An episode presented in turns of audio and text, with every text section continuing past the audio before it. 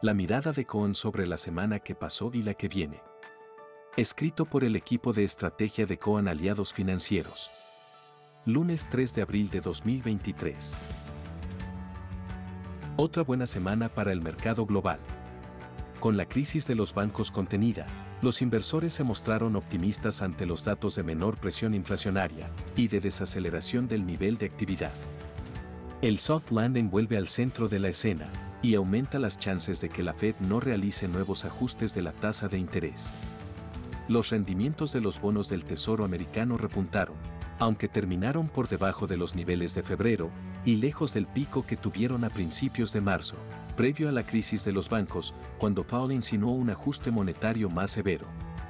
En este contexto, la tensión se dio y la semana cerró con subas generalizadas en acciones, bonos y commodities, mientras que el dólar se debilitó frente a la mayoría de las monedas.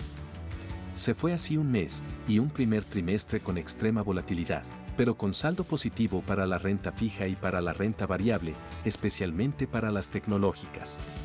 La semana arranca con una importante suba en el precio del petróleo, ante el anuncio de la OPEP de recortar la producción en más de un millón de barriles por día, lo cual es una amenaza para la desinflación global.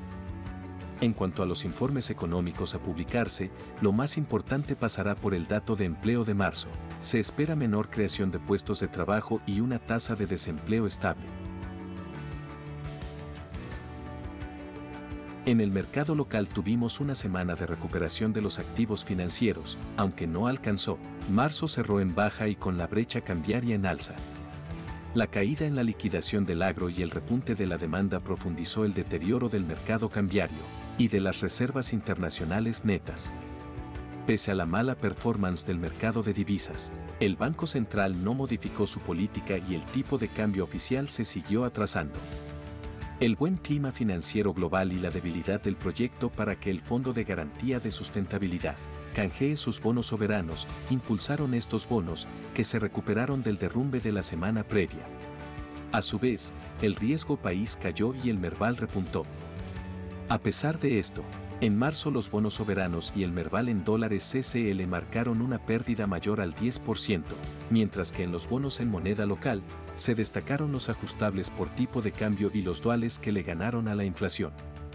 Al cierre de la semana, el FMI aprobó las metas del cuarto cuarto de 2022, lo que permitió el desembolso de 5.381 millones de dólares, que se usarán para pagar los vencimientos de deuda de la semana pasada y los que vencen en abril se publicarán nuevas metas trimestrales, aunque también vendrán más exigencias, como la limitación para intervenir en el mercado cambiario paralelo, y la de acelerar el ritmo de devaluación y tasas de interés que le ganen a la inflación, sin relajar la meta de déficit fiscal.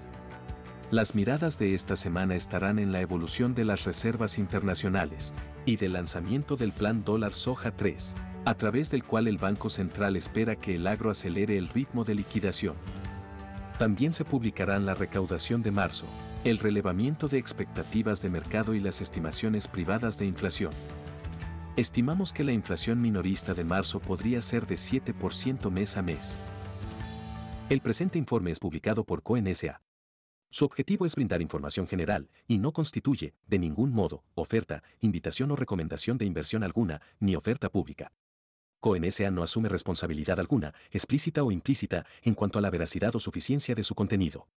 Todas las opiniones o estimaciones vertidas están sujetas a las variaciones intrínsecas y extrínsecas de los mercados.